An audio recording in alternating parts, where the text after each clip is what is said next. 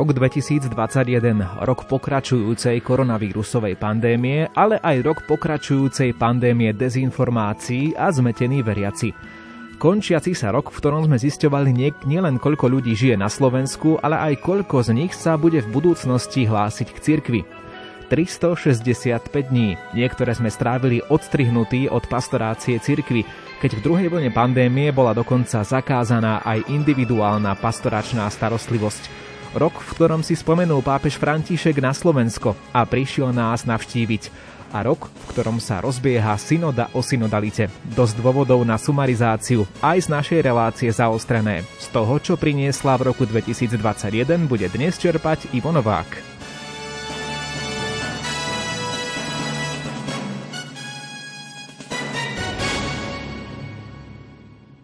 V nasledujúcich minútach vám prinesiem súhrn toho najzaujímavejšieho, čo priniesla naša pondelková relácia zaostrené na vlnách Rádia Lumen. Pripravoval som ju ja, bývalý kolega Jan Heriban a taktiež Radovan Pavlík. Samozrejme, sú tu viaceré témy, ktoré by vás mohli zaujať. Možno vyberiem tie, ktoré nie sú vám úplne pochutí, ale ktoré sa mi zdali naozaj ako tie naj, naj z tej našej relácie. Začnem ale naozaj ešte udalosťami, ktoré sa viažu nielen k roku 2021, ale dokonca ešte k roku 2020. Tým sme totiž začínali úplne prvú reláciu v roku 2021.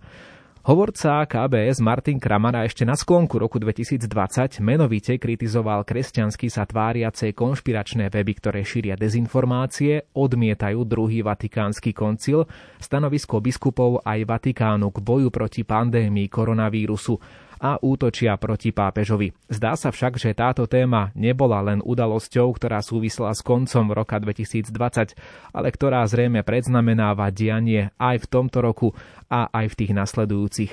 Prečo sa Martin Kramara rozhodol menovite kritizovať kresťansky sa tváriace konšpiračné weby?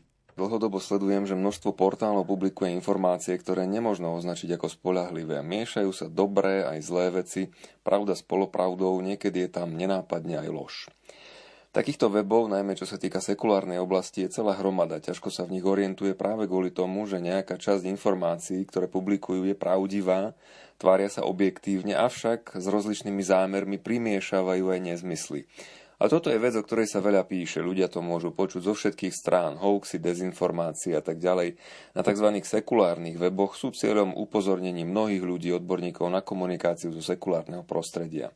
Keď vidím, že v prostredí našej spoločnosti existuje dostatočné úsilie na určité problémy reagovať, nemusím sa v tom angažovať ja. Sú celé zoznamy webov, stačí pár kliknutí, aby si ich človek našiel a zistí, na čo si má dávať pozor, aj prečo, aké sú dôvody, čo môže byť v pozadí. Takže možno ešte rok dozadu som nevidel dôvod, že by bolo potrebné, aby sa aj církev angažovala v tejto oblasti, lebo sekulárne prostredie sa tej téme dostatočne venovalo. A v priebehu uplynulých mesiacov som však dostával čoraz viac a viac mailov, ktorých mi ľudia posielali linky na rozličné weby, ktoré podľa nich zastávali a podporovali na internete kresťanstvo alebo priamo katolickú vieru. Niekedy to boli otázky, čo si o tom máme myslieť, čo hovoríte na toto alebo na tamto. Kým išlo o individuálne prípady, individuálne som odpovedal, toto je v poriadku, na toto si možno dajte pozor, toto je žiaľ úplný nezmysel. V určitom bode som už ale začal vnímať, že je tu niekoľko portálov, ktoré pôsobia naozaj problematickým spôsobom a ľudia sa už nepýtajú, čo si majú myslieť, ale rovno mi posielajú linky, citujú tie portály, píšu druhým ľuďom, niekedy priamo biskupom, na toto sa pozrite, toto je mienkotvorné, toto by ste mali robiť, toto by ste si mali myslieť. Keď sa na tie stránky pozriete zbližšia, trochu popátrate, tak zistíte, že sú za nimi najrozličnejšie záujmy. Niektoré napríklad vznikli na tichú podporu politických strán, Lenže to samozrejme nikde nedeklarujú. Iné začali ako veľmi dobré, užitočné spravodajstvo, aj povzbudenie pre duchovný život a tak ďalej, ale potom chceli rásť, chceli zaujať čím viacerých, potrebovali publikovať stále strhujúcejšie veci. A tak začali zbierať všetko možné, prekladať zahraničné portály, čo sa tvária katolícky, ale v skutočnosti disentujú voči pápežovi, voči druhému vatikánskemu koncilu, voči ekumenizmu, medzináboženskému dialogu a tak ďalej. Zrazu, niekedy v dobromyselnej snahe zaujať, inokedy priamo s úmyslom podkopávať autoritu pápeža alebo koncilu, ocitli sa niekde úplne inde, než boli na začiatku. Tento problém som teda vnímal už dlhšie, upozorňoval som na ne aj kňazov, aj otcov biskupov, ktorí nemajú samozrejme všetci čas, aby podrobne skúmali jednotlivé webové portály a hľadali, čo alebo kto je za nimi. Pretože sa stávalo, že tieto stránky oslovovali na rozhovor kňazov, biskupov pred sviatkami. K nejakej dobrej téme, redaktor napísal mail, položil zo pár otázok, z ktorých nič nenaznačovalo problém. Tak mu slušne odpovedali, no a daný portál už mohol mávať pred všetkými, pozrite, my sme seriózni, spolahliví, nájdete u nás rozhovory s našimi kňazmi, biskupmi, tak som už aj v minulosti na rekolekciách alebo na stretnutiach tu sami biskupmi poukázal na zo pár vecí, ktoré nemá každý šancu sledovať. Pozrite, toto publikujú, takto sa vyjadrujú o pápežovi a koncile, takéto články si na takýchto weboch môžete prečítať. Ľudia potom zostávajú zmetení. Tieto otcovia, biskupy, kňazi videli, boli veľmi prekvapení, mnohí nepredpokladali, čo všetko sa na daných weboch človek môže dočítať. Viacerí ma požiadali, urob v tomto osvetu. Povedz nielen nám, ale aj verejnosti, povedz veriacim, aby si dávali pozor. Priznám sa, že kvôli koronakríze a tisíc iným problémom, ktoré s ňou súviseli, som si dlho nevedel nájsť čas ani som nevedel, aký je správny spôsob, ako reagovať. Váhal som, či tým stránkam nebudem robiť len ďalšiu reklamu, či to treba robiť na všeobecnej rovine, alebo stojí za to byť aj konkrétnejší. Červenou čiarou bola pre mňa zhodov okolností práve problematika koronakrízy, naposledy téma očkovania. Práve kvôli covidu sa znásobil počet mailov, ktoré k nám na kbs prichádzali od ľudí s citátmi z týchto sekulárnych i viac nazvíme to nábožensky orientovaných webov, to už začínalo byť neúnosné. Spochybňovanie opatrení, rozširovanie teórií o svetových spiknutiach proti cirkvi, rebolovanie proti rúškam, hrdinstva o tom, že veď veriaci človek sa nemôže nakaziť a príjmanie do rúk je dielom satana aj s neúctením Eucharistie, čo ja viem, čo všetko ešte možné. K tomu sa potom pridal antivax, ktorý žiaľ v našom prostredí drieme už dlhodobo a teraz pocitil príležitosť, aká sa ešte neponúkala, aby vytiahol do boja. Tu už naozaj ide o veľa, ide o životy, o zdravie ľudí a túto tému som podrobne rozobral na iných miestach, nemusíme ju tu teraz znovu riešiť, ale jednoducho v istom okamihu už som začal veľmi jasne vnímať, že individuálne odpovede nestačia. Ani už na to nemám kapacitu, aby som každému jednotlivo od začiatku vysvetľoval, prosím vás, tieto stránky nepublikujú to, čo je skutočnou náukou katolíckej cirkvi. Nemôžete sa na ne spoliehať ako na katechizmus, musíte dať pozor, lebo je tam všetko možné pomiešané. Tak som sa rozhodol a treba to zdôrazniť, že aj na opakovanú žiadosť zo strany otcov biskupov a s ich vedomím aj s ich súhlasom vstúpiť do tejto témy a dať to vyjadrenie, ktoré ste spomenuli. Preto sme sa vyjadreniu Martina Kramaru, ktoré dal ešte na konci roka 2020 k informačným konš konšpiračným webom, ktoré sa tvária ako kresťanské weby a zároveň odmietajú druhý vatikánsky koncil či stanoviská biskupov, Vatikánu a tak ďalej a tak ďalej, odmietajú tvrdenia autorít, tak sme sa pýtali, akým spôsobom chce aj takto církev vstupovať do dialógu s veriacimi, ktorí naopak mnohí veria týmto dezinformačným webom a dodnes ich pokladajú za oveľa pravdivejšie, oveľa lepšie ako napríklad tlačovú kanceláriu konferencie biskupov Slovenska alebo napríklad televíziu Lux či Rádio Lumen. Ako vravím, ja nikomu nezakazujem, aby čítal, počúval, čo chce ale pokladám za veľmi potrebné upozorniť na starostlivé rozlišovanie. A ak sa niekto nechce ocitnúť dezinformovaný, treba dávať pozor. Žiaľ, mnohí sú presvedčení, že majú do skúsenosti, veľa čítajú a preto sa im to nemôže stať. A ja to poznám, že dobrí obetaví veriaci, ktorí chodia pravidelne do kostola a dokážu s tým najlepším úmyslom presviečať skalopevne, že oni nenaleteli, že oni vedia viac, že k ním sa dostávajú tie spolahlivé informácie. No a viete, hovoria alebo preposielajú mi potom také za výraz, prepačte, úlety, že sa nestačím čudovať. A často nie je jednoduché ich presvedčiť, že tá vec je komplikovanejšia, že im niekto ponúka zdanlivo jasné, jednoduché riešenie, ale to nie je také jednoznačné. Chceme ľahké odpovede na náročné otázky. Niekto nám ich ponúkne, tak to zbaštíme. Toto je čierne, toto je biele, jasné, paráda. To ešte aj podložia citátmi zo svätého písma, vec vybavená. Takto by si mal kázať, vieš, toto by si mal čítať, poradia mi s dobrým úmyslom.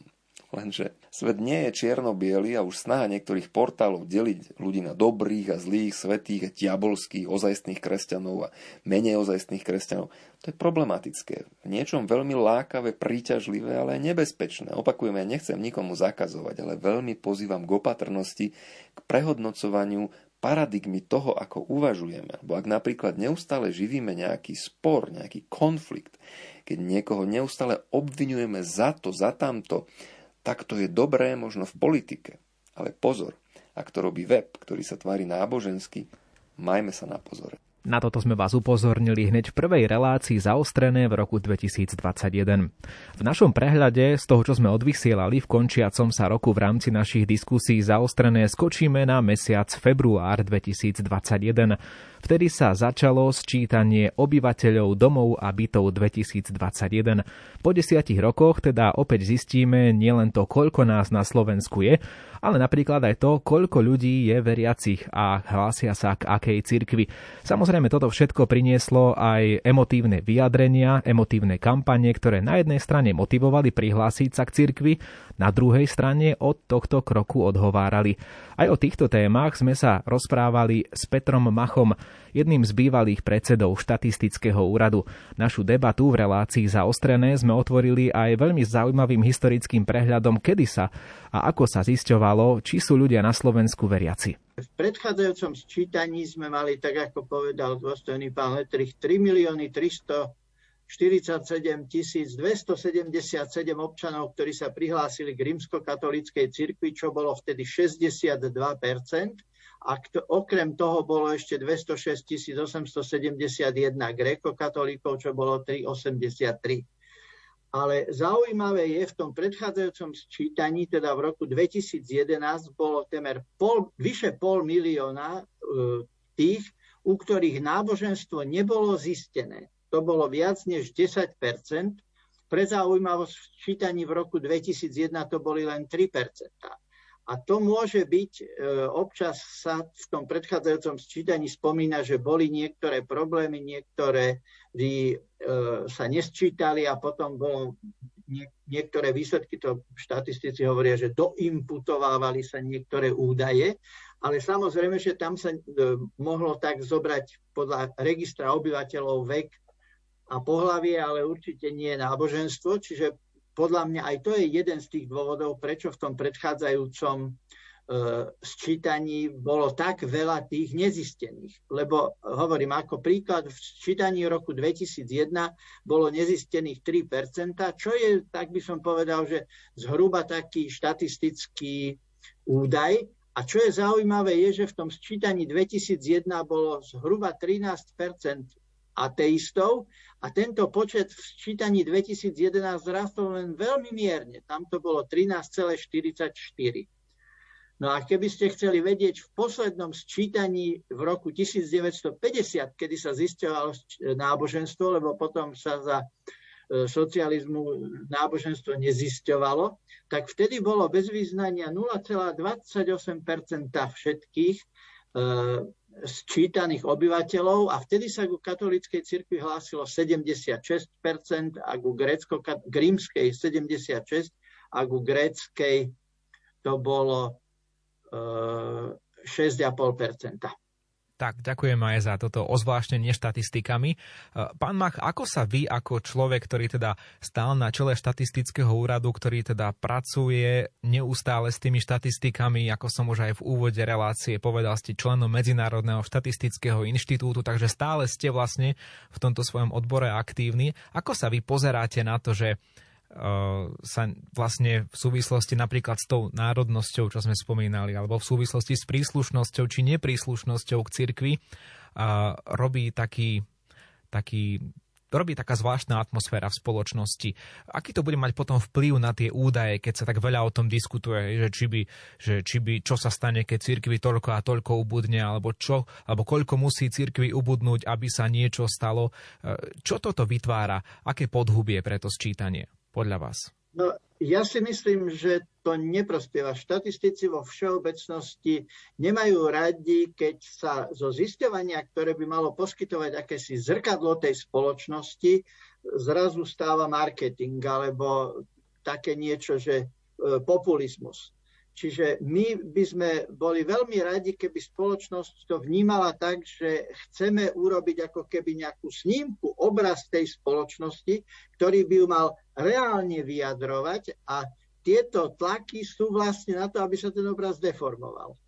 A ja si myslím, že nám to neprospieva a skôr by som bol za to, aby sme sa snažili tú celkovú atmosféru upokojiť a vyzývať ľudí pozitívne. Nie, lebo mne sa na tých kampaniách najmä nepáči to, keď oni sú negatívne, že sú proti niekomu, proti niečomu, niečo ako keby e, zhoršiť a tak ďalej. Ja si myslím, že ak e, by v súvislosti so sčítaním najviac by ma potešilo to, keby zazneli výzvy sčítajte sa, sčítajte sa presne, pravdivo, spravodlivo, tak ako to naozaj cítite. Prvé výsledky sčítania obyvateľov 2021 sú už známe, tie ďalšie prídu až v novom roku 2022.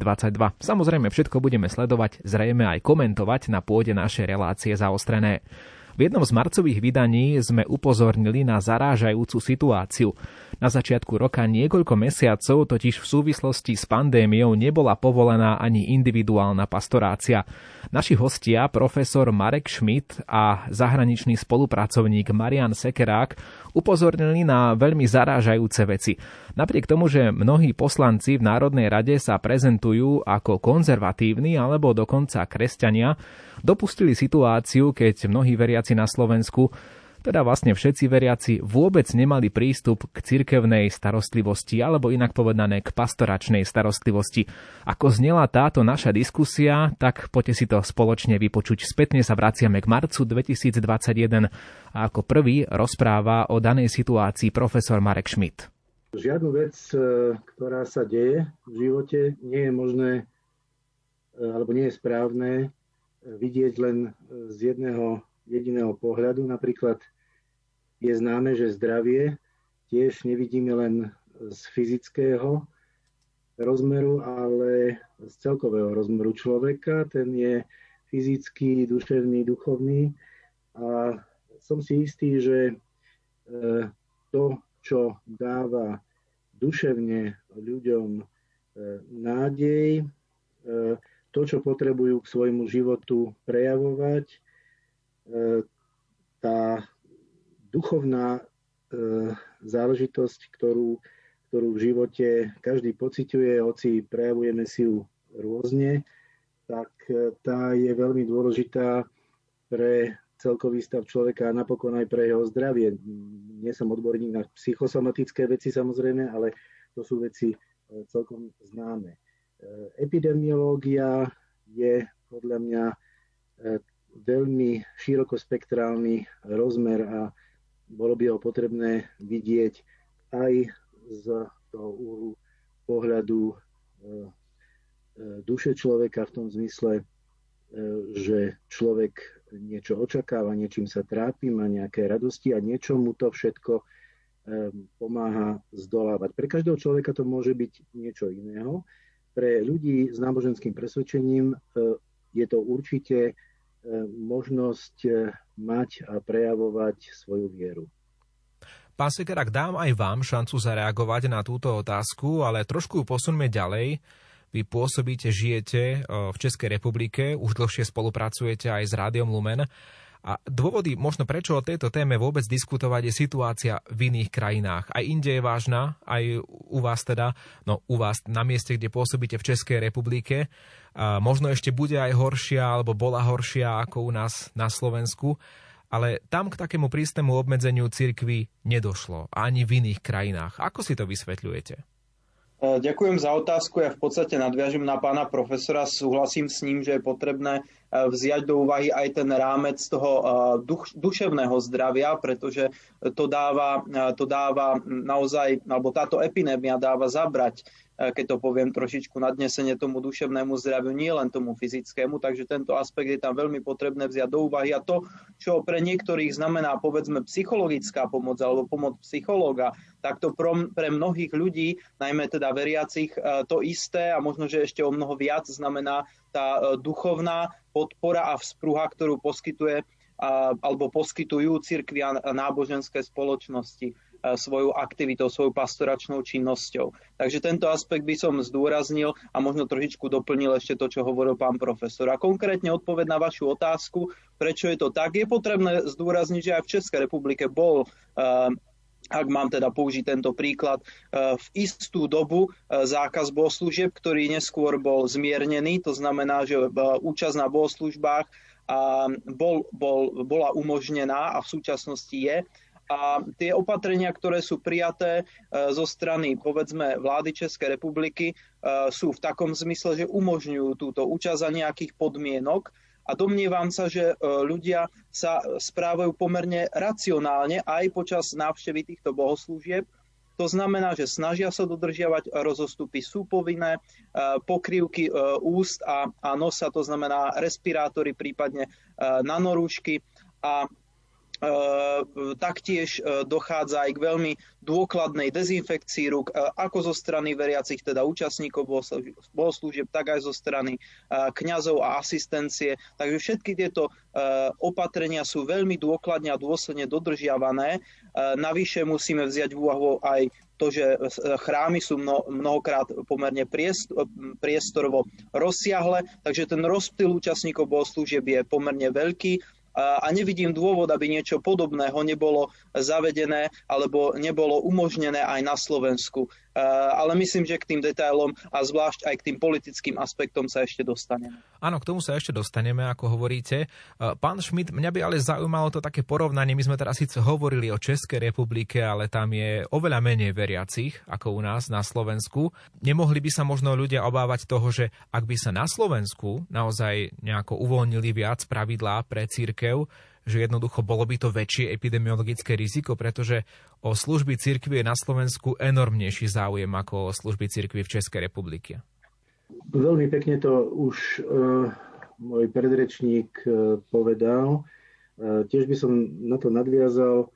Nejaké riziko iste uh, vždy je, ale pri všetkom, úplne pri všetkom. A ide o to, že pričom je to riziko väčšie a pričom je to riziko menšie. To väčšie treba samozrejme nejakým spôsobom vyregulovať. E, myslím si, že povedať, že keďže e, u nás viacej ľudí by prejavilo záujem ísť do kostolov alebo e, stretnúť sa s kňazom a cestovať k nemu, povedzme, než v iných krajinách,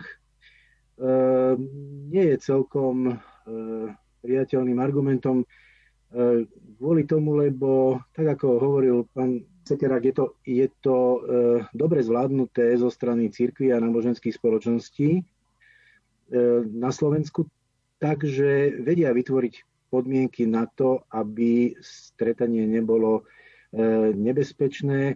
Určite, ja si dovolím pripomenúť, aby nebolo tak nebezpečné, ako v nejakom obchodnom dome, keď sa nachádza 500 ľudí pokope a e, tí ľudia nakupujú, stretávajú sa, platia, platia pri pokladniach. E, e, ja viem, že je to nevyhnutné samozrejme, ale to riziko tam je a tiež nehovoríme, že by sme ho mali nejako obmedziť, takže aby ľudia nemohli nakupovať. Alebo napríklad som počul teraz v televízii, že 30 tisíc ľudí zo Slovenska vycestovalo do exotických krajín v lietadlách, kde je povedzme 300 ľudí vo väčších lietadlách, kde vzduch cirkuluje úplne uzavreto a tak ďalej. Takže e, v tomto smere, ak porovnáme e, to riziko, ak, ak zoberieme do úvahy schopnosť e, církvy a náboženských spoločností regulovať tieto záležitosti, ak vezmeme to, že samotní veriaci ľudia a církvy majú ako si vo svojej náplne byť zodpovední a e, e, ak berieme do úvahy skúsenosť, že sa to naozaj takto aj realizovalo, e, tak by som nevidel nejakú užitočnosť veľmi v porovnaní, porovnávaní, že či u nás je viacej veriacich alebo menej. Poďme sa pomenovať možno tomu najzaujímavejšiemu, čo v rámci tej našej témy je, alebo povedal by som, že najzarážajúcejšiemu. V Národnej rade u nás na Slovensku je oproti ostatným rokom viac kresťanských poslancov alebo poslancov, ktorí povedzme, že majú to kresťanské zázemie Napriek tomu si myslím, že tam nepočuť nejaký žiadny rázny hlas o aspoň čiastočné uvoľnenie situácie pre církev. Aby sme boli ale spravodliví, samozrejme boli tu síce snahy poslancov z Kresťanskej únie, ktorí pôsobia v rámci klubu Oľano, ak však hovoríme o nejakom ráznom hlase, ktorý by presadzoval takúto úpravu súčasného stavu, myslím si, že nemožno ho za taký považovať. A, praktizujúci kresťania z rôznych cirkví sú dokonca aj na vysokých postoch vo vláde. Zdá sa teda, že všetky tie prirodzené podmienky, prečo by sa to malo dať nejako uvoľniť, sú splnené. Pán Sekarák, ale prečo sa to nedeje z vášho pohľadu, keď sú takéto, nazvime to, dobré podmienky pre, pre veriacich ľudí a teda majú naozaj, povedzme, že veľa tých zástupcov v našej Národnej rade? Ja by som to, ak dovolíte, dal to trošičku takého historického kontrastu, to znamená, išiel by som na chvíľku uh, mierne do histórie. Predtým sme tu mali vlády, kde dominovali, uh, alebo dominovala uh, sociálne demokratická strana, a bolo tých vlád niekoľko. Ak si e, poslucháči a poslucháčky dobre spomínajú, tak ten e, vzťah medzi štátom a cirkvou bol pomerne vyvážený, dokonca povedal by som partnerský, miestami až nadštandardný, najmä ak sa bavíme o najväčšej, to znamená katolíckej cirkvi. Bývalý premiér pán Fico sa veľmi často rád ukazoval v spoločnosti episkopátu, boli tam teda partnerské vzťahy, vychádzali si v ústrety, bolo tam, bola tam určitá dohoda. Neviem, neviem, či bola nejaká vyslovená, alebo bola skôr taká neformálna, neformálna ale tie dôsledky v podstate pre život cirkvi a, a veriacich ľudí na Slovensku boli v tomto e, dôsledku pozitívne. E, Naopak teraz, ako ste spomenuli, máme tu vládu, ktorá e, bola mnohokrát už na svojom začiatku e, označovaná ako jednu z, naj, z, e, z takých, ktoré sú výrazne, alebo v ktorých majú výrazné zastúpenie osoby s kresťanským presvedčením, niekedy ideologicky teda aj dosť konzervatívne. A to isté by sme mohli povedať, alebo o tom istom by sme mohli hovoriť aj v prípade poslancov a poslankyň v parlamente, myslím tých eh, z koalície. Eh, takže prečo je to tak? Eh, to je samozrejme skôr otázka na tých, na tých, na tých konkrétnych politikov, prečo sa rozhodli toto, toto svoje presvedčenie nejakým spôsobom neaplikovať, alebo toto, tento svoj pohľad neaplikovať aj do, tej, do tých vládnych politík, ktoré presadzujú, alebo prečo ten ich hlas nie je dôraznejší práve v tejto oblasti, pretože práve oni by mali mať to najväčšie pochopenie. A potom sa môže aj volič pýtať na druhej strane, že či tá jeho osobná politická preferencia, tá dôvera, ktorú prejavil vo voľbách práve týmto politikom alebo vtedy ešte kandidátom s, taký, s takýmto presvedčením, či je teda adekvátna, či adekvátne zastupujú jeho záujmy, kam, e, záujmy, kam patrí pochopiteľne aj e, sloboda náboženského vyznania a sloboda kultu, hoci teda samozrejme e, v týchto mimoriadných podmienkach. Tak potom sa musí teda tento volič pýtať, či jeho hlas, či jeho záujem a jeho názor je adekvátne reprezentovaný práve tou aktuálnou existujúcou politickou reprezentáciou a či potom teda neexistuje nejaká relevantnejšia alternatíva, ktorá by možno budúcnosti mohla lepšie zastupovať tieto jeho záujmy. Tak toto sú také niektoré aspekty, ktoré tam vidím. To znamená vzťah medzi vládou a, a cirkvami na jednej strane a potom, potom aj ten, ten subjektívny pohľad tých predstaviteľov exekutívy, prípadne aj poslancov a poslankyň, najmä tých, ktorí sa hlásia ku kresťanskému presvedčeniu ako druhá dimenzia. A tretia dimenzia to je ten pohľad voliča, ktorý si to musí sám subjektívne vyhodnotiť. E, túto, túto vzniknutú situáciu. V pohľade aj na tieto diskusie sa zdalo, že Slovensko čaká v roku 2021 ešte mnoho konfrontácií a mnoho problémov. Ale prišla jedna vec, ktorá všetko zmenila. Tušíte, ktorá? Tak venovať sa jej budeme už o chvíľu.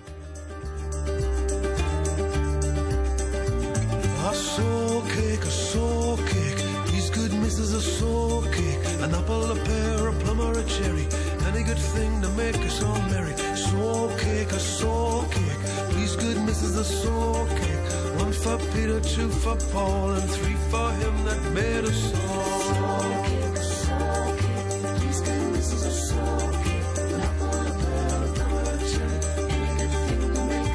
God bless the master of this house and the mistress also, and all the little children that round your table grow the cattle in your stable, the dogs at your front door, and all that dwell within your gates will wish you ten times more.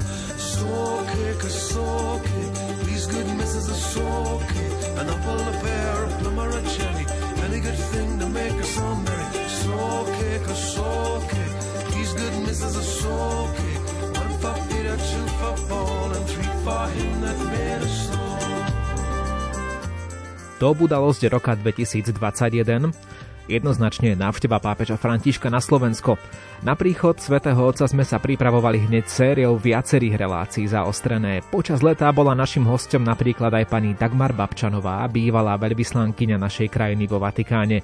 V súvislosti s tým, že pápež František je charakteristický svojim záujmom o periférie, som sa jej pýtal v jednej z relácií na dôvody, prečo si potom svätý Otec vybral na návštevu práve Slovensko.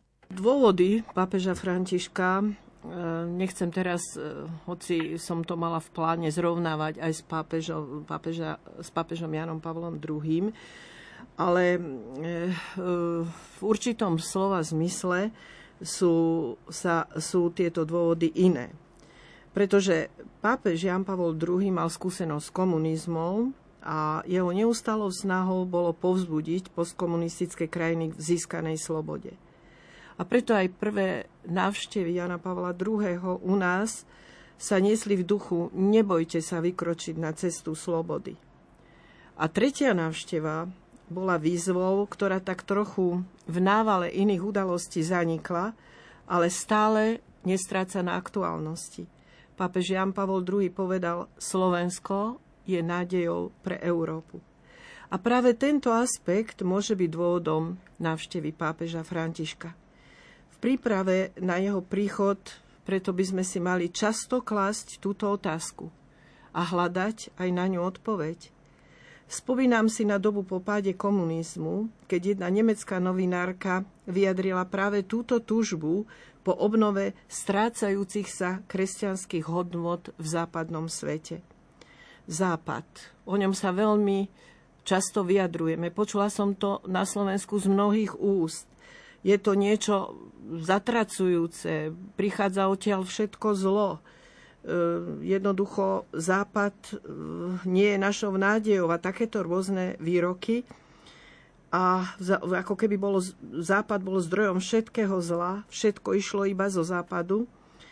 A Západ, práve ten Západ pred pádom komunizmu, sa pomáhal nám ku slobode a očakával obrodu prichádzajúcu z našich krajín. Lebo tisícky uväznených a mučených kňazov, biskupov i predstaviteľov občianskej spoločnosti, ktorí sa dokázali postaviť proti totalitnej moci a udržali vieru napriek tvrdému prenasledovaniu, boli veľkou nádejou pre nich, že ovplyvníme už e, dlhú dobu konzumom poznačenú spoločnosť, ktorá, ktorej hodnoty sa strácali v tej, už v tej dobe. Zároveň ale táto novinárka dodala, namiesto nádeje prišlo Ernüchterung, a použijem toto slovo v Nemčine, ktoré znamená vytriezvenie. Či už to začalo krádežami najprv v západných samoobsluhách a potom aj na celonárodnej úrovni. Vlna túžby po materiálnych veciach nadobudla v našej krajine veľké rozmery. Každý chcel mať hneď všetko, čo mali tí na západe. Bez toho, aby sa k majetku prepracovali poctivou prácou. E, sme svedkami toho, že hodnota poctivej práce sa vytratila a zároveň s tým aj ostatné morálne hodnoty.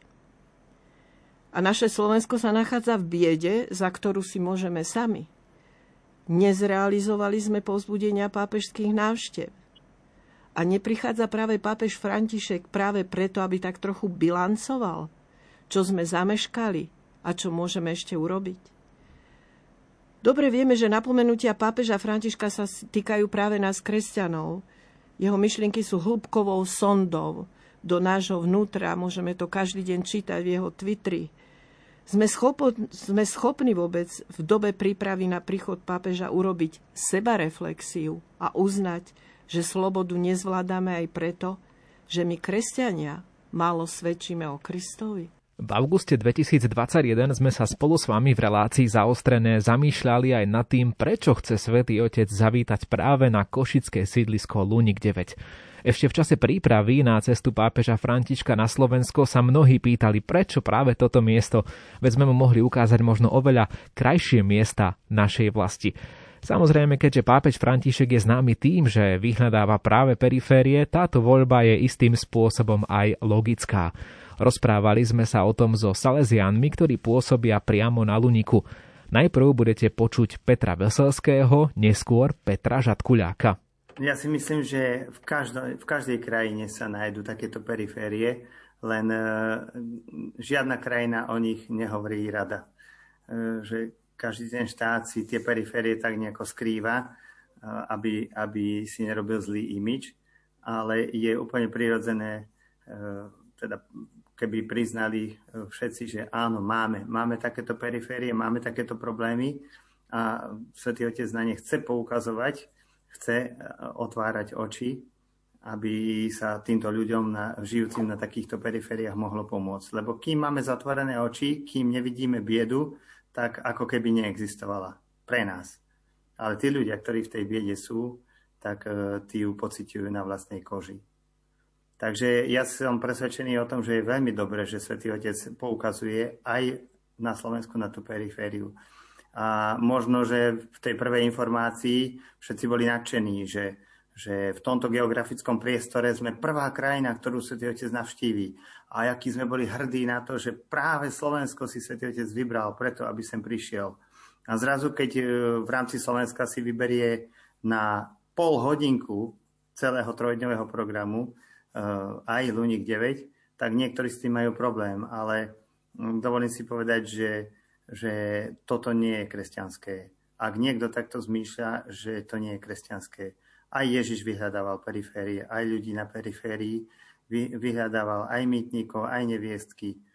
A tu nie sú len mýtnici a neviestky, napriek tomu, že to sídlisko je v biede a je tu, väčšina ľudí žije tu v biede, ale aj tu sú naozaj krásni ľudia.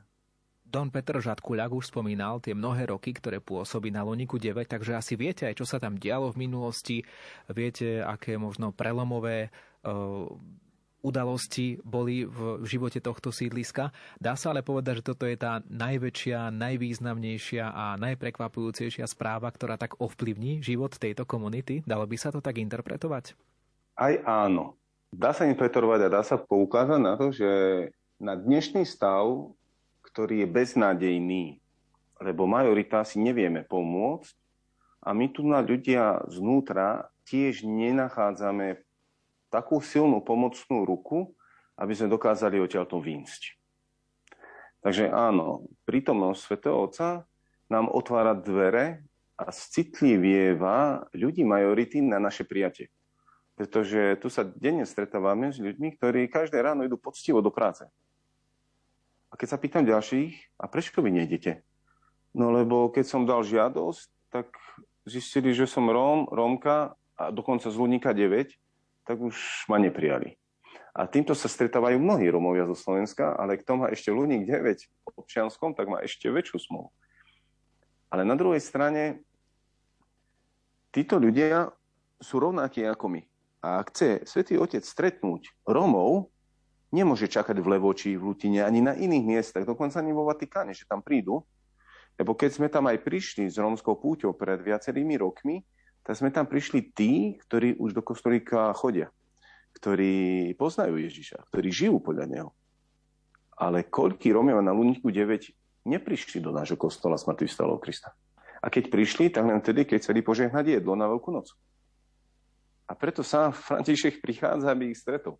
A toto je pre mňa udivujúce. On nečaká, kedy my prídeme k nemu, ale on prichádza k nám, lebo celé Slovensko je schopné prísť aj do Šeštína, aj do Levoče, všade. A máme tu možnosť. Ale koľko ľudia tohto sídliska by prišli na stretnutie so Svetým Otcom? Keď tu prídu aj z Rómovia z iných osád a stredíc, kde katolická církev pôsobí, tak prídu tí, ktorí už majú záujem, ktorí sú schopní výjsť a usilovať sa o to, aby tam prišli. Ale koľko ľudia z Lunika 9 by išli na stretnutie s pápežom do Lutiny a do Levoče? A spočítam ich na jednej ruke, alebo na dvoch, aj tých by sme my brali ako Salesiani, ako spoločenstvo, aby sme tam mohli prísť ako putníci. Pápež František krátko po návšteve Slovenska slávnostnou svetovom show oficiálne otvoril synodu o synodalite, ktorej cieľom je, aby sme všetci objavili svoje miesto v spoločenstve cirkvy a aktívne sa podielali na jej živote. Synoda o synodalite bude prebiehať novou formou viacročného procesu rozdeleného do troch fáz. Začne sa na úrovni dieces, bude pokračovať v rámci kontinentov a vyvrcholí zhromaždením biskupskej synody v októbri 2023 v Ríme. Hneď krátko po otvorení synody o synodalite ešte v októbri sa v zaostrenom relácii Radovana Pavlíka objavil aj jezuita Ladislav Čontoš, ktorý vysvetľoval, čo to vlastne synodalita je. Synoda v tom striktnom slova zmysle bola zriadená e, svetým otcom, svetým Pavlom VI po druhom vatikánskom koncile ako určitý stály poradný orgán svätého Otca. Všetky dôležité veci, ktoré mm, svätý Otec pápež e, v cirkvi rozhoduje a vydáva, konzultuje s biskupmi celého sveta. A jedným z tých nástrojov konzultácie e, sa stala po druhom vatikánskom koncile E, synoda biskupov, ktorú na rozličné témy svätý Otec zvoláva. Tak máme tie synody zhruba tak raz za 3-4 e, roky. Druhý pojem je synodalita. Synodalita je vlastne vyjadrenie toho, že církev je spoločenstvo, v ktorom sa spoločne odovzdáva viera, v ktorom sa spoločne viera žije a ktorá ako spoločenstvo je aj misijným e, organizmom. Tak ako to poslanie dostali apoštoli, chodte a učte všetky národy, tak toto poslanie vlastne majú všetci veriaci, celá církev. A práve to je tá synodalita, prežívanie církvy ako spoločenstva všetkých pokrstených, všetkých v Krista veriacich. Mohli by sme to povedať slovami svätého Augustína, že s vami som kresťan a to je spasiteľné. A pre vás som biskup, to je služba a to je nebezpečné. Teda ide o spásu všetkých, za ktorú vlastne sme všetci spolu zodpovední. A preto vlastne je potrebné, aby sa jednotliví členovia církvy vzájomne počúvali. Krásne príklady synodality nachádzame v skutkoch apoštolov. Na tieto príklady mm, nadvezuje aj svätý otec František, keď pripomína to, tú udalosť, keď e, mm, Peter sa bráni ísť e, ku stotníkovi Kornéliovi, ísť e, ohlasovať evanílium. bráni sa tomu, že by mal jesť niečo, čo bolo nečisté podľa starozákonných predpisov. A na to, keď ten sen, to videnie skončí, sa zjavia pred domom poslovia od tohoto e, pohanského stotníka s odkazom, že on sa modlil a prosil, aby e, zavolal si Petra a Peter prichádza k nemu. A Peter k nemu prichádza a ohlasuje evanílium. A zrazu majú skúsenosť, že Duch Svetý zostúpil aj na tých pohanov. A až po tom zostúpení Ducha Svetého Peter krstí celý ten dom, všetkých tých jeho priateľov, čo sa u neho zhromaždili. A potom vysvetľuje e, ostatným kresťanom, že prečo tak konal. A toto je vlastne taký zárodok toho synodálneho procesu, ktorý je súčasťou života církvy, že církev stále žije pred novými výzvami, ktoré sú tu na a prichádzajú a tak vlastne je pozvaná v nových podmienkach ohlasovať evanílium. Ohlasovať evanílium cez biskupov, kňazov, diakonov, reholné osoby a laikov, cez celý Boží ľud, lebo on dostal účasť na Kristovom kňazskom úrade. Na záver nášho dnešného sumarizačného zaostreného sa predsa len ešte raz vrátime k návšteve pápeža Františka na Slovensku. Ja som hovoril o nejako o top udalosti roka 2021, no ale pán arcibiskup Stanislav Zvolenský o nej hovoril ako o udalosti 10 ročia.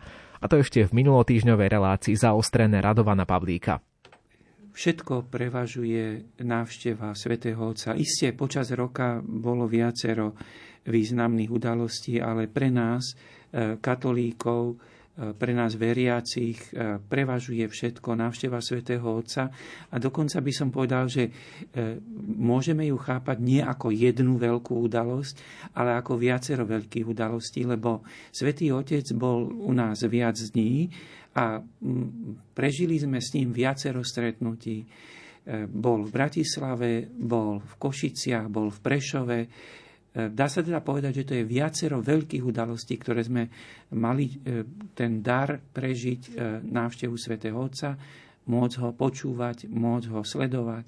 Takže toto sú najväčšie udalosti pre nás v uplynulom roku alebo v bežiacom roku. Myslíte si, že návšteva svätého Otca na Slovensku dokonca bude môcť niekedy niesť také označenie, že to bola udalosť 10 ročia alebo nejakého dlhšieho obdobia? Myslím, že spokojne ju môžeme nazývať aj teraz ako udalosť 10 ročia. E, nakoniec e, návšteva svätého Otca, či už to boli návštevy svätého Otca Jana Pavla II. alebo návšteva svätého Otca Františka, sú isté udalosti, ktoré môžu byť udalosťami desaťročia spokojne označené. E, nie je samozrejme, že pápež e, navštevuje e, krajiny, tak povediac, veľmi často a my sme mali to veľké šťastie, že aj po návštevách svätého otca Jana Pavla II., svätého Jana Pavla II., boli sme obdarení aj príchodom pápeža Františka. Čo robí z tejto udalosti práve tú udalosť roka pre vás?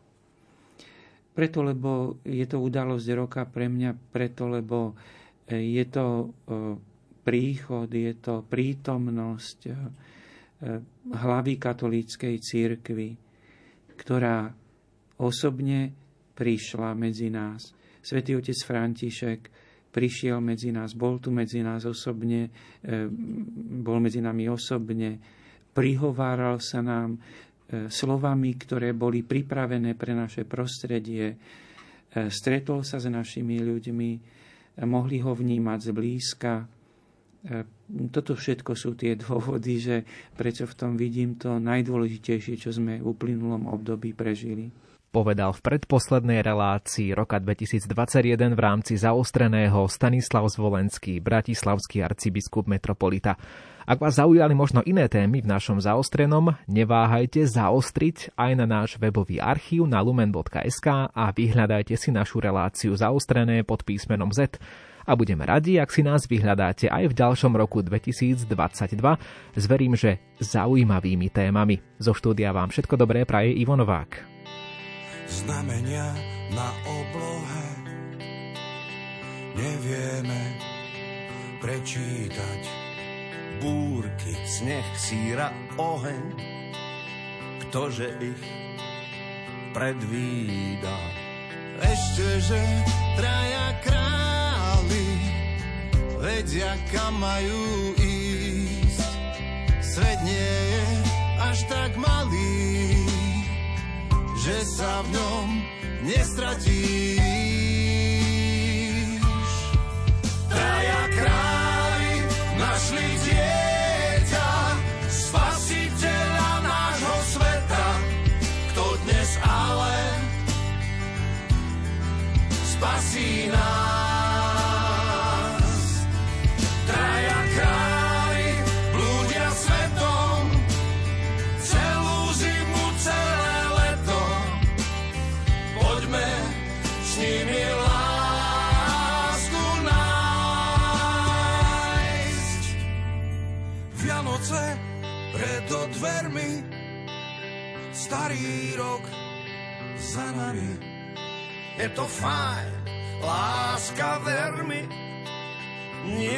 si neznámi, pretože traja králi vedia, kam treba ísť.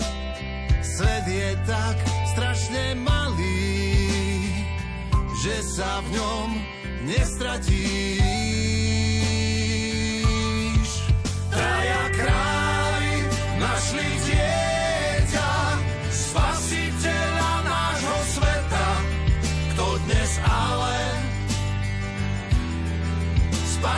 Nás.